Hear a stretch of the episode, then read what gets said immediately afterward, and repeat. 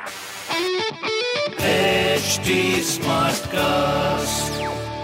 आप सुन रहे हैं एच डी स्मार्ट कास्ट और ये है लाइव हिंदुस्तान प्रोडक्शन नमस्कार। ये रही आज की सबसे बड़ी खबरें।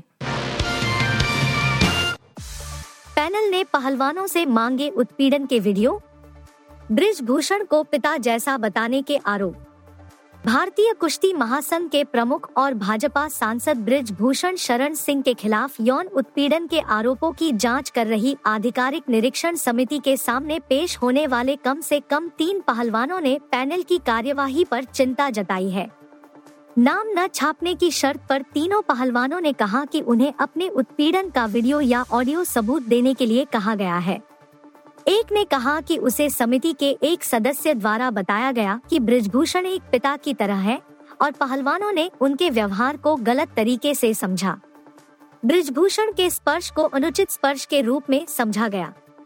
एक दूसरे पहलवान ने कहा कि पीड़ितों ने अपने बयान देने के दौरान कमरे में केवल निगरानी समिति की महिला सदस्यों को उपस्थित होने का अनुरोध किया था, जिसे ठुकरा दिया गया। हरियाणा में भी दौड़ेगी रैपिड रेल, आरआरटीएस प्रोजेक्ट को सरकार की मंजूरी। दिल्ली मेरठ के बाद जल्द ही हरियाणा में भी रैपिड रेल दौड़ती नज़र आएगी। दिल्ली गुरुग्राम, शाहजहांपुर, निमराना, बहरोड, अलवर और दिल्ली से Panipat region rapid transit system, RRTS परियोजना को हरियाणा सरकार ने सोमवार को मंजूरी दे दी है। मंजूरी के बाद अब योजना की फ़ाइल केंद्र सरकार को भेजी जाएगी।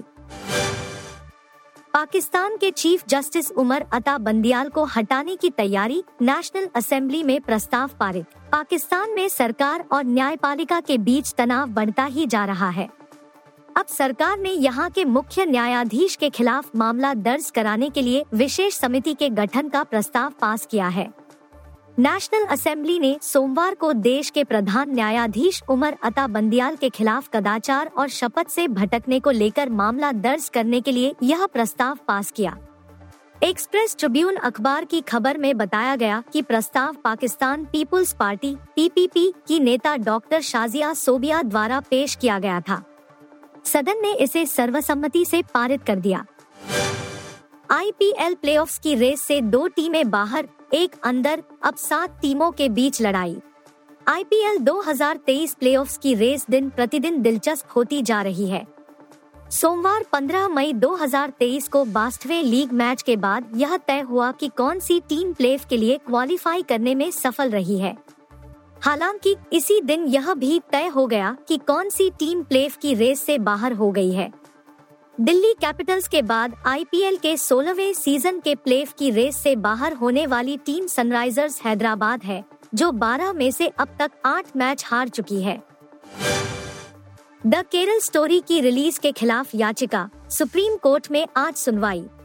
सुप्रीम कोर्ट ने कहा है कि वह द केरल स्टोरी फ़िल्म की रिलीज़ पर रोक लगाने से इनकार करने संबंधी केरल उच्च न्यायालय के आदेश को चुनौती देने वाली याचिका पर मंगलवार को सुनवाई करेगा। इस फ़िल्म की 5 मई से सिनेमाघरों में स्क्रीनिंग शुरू हो चुकी है। वरिष्ठ अधिवक्ता कपिल सिब्बल ने एक पत्रकार द्वारा दायर अपील का सोमवार को न्यायालय में उल्लेख किया। आप सुन रहे थे हिंदुस्तान का डेली न्यूज़ रैप, जो एच टी स्मार्ट कास्ट की एक बीटा संस्करण का हिस्सा है। आप हमें फेसबुक ट्विटर और इंस्टाग्राम पे एट एच टी या podcasts@hindustantimes.com पर ईमेल के द्वारा सुझाव दे सकते हैं आप सुन रहे हैं एच डी स्मार्ट कास्ट और ये था live Hindustan production HD Smartcast.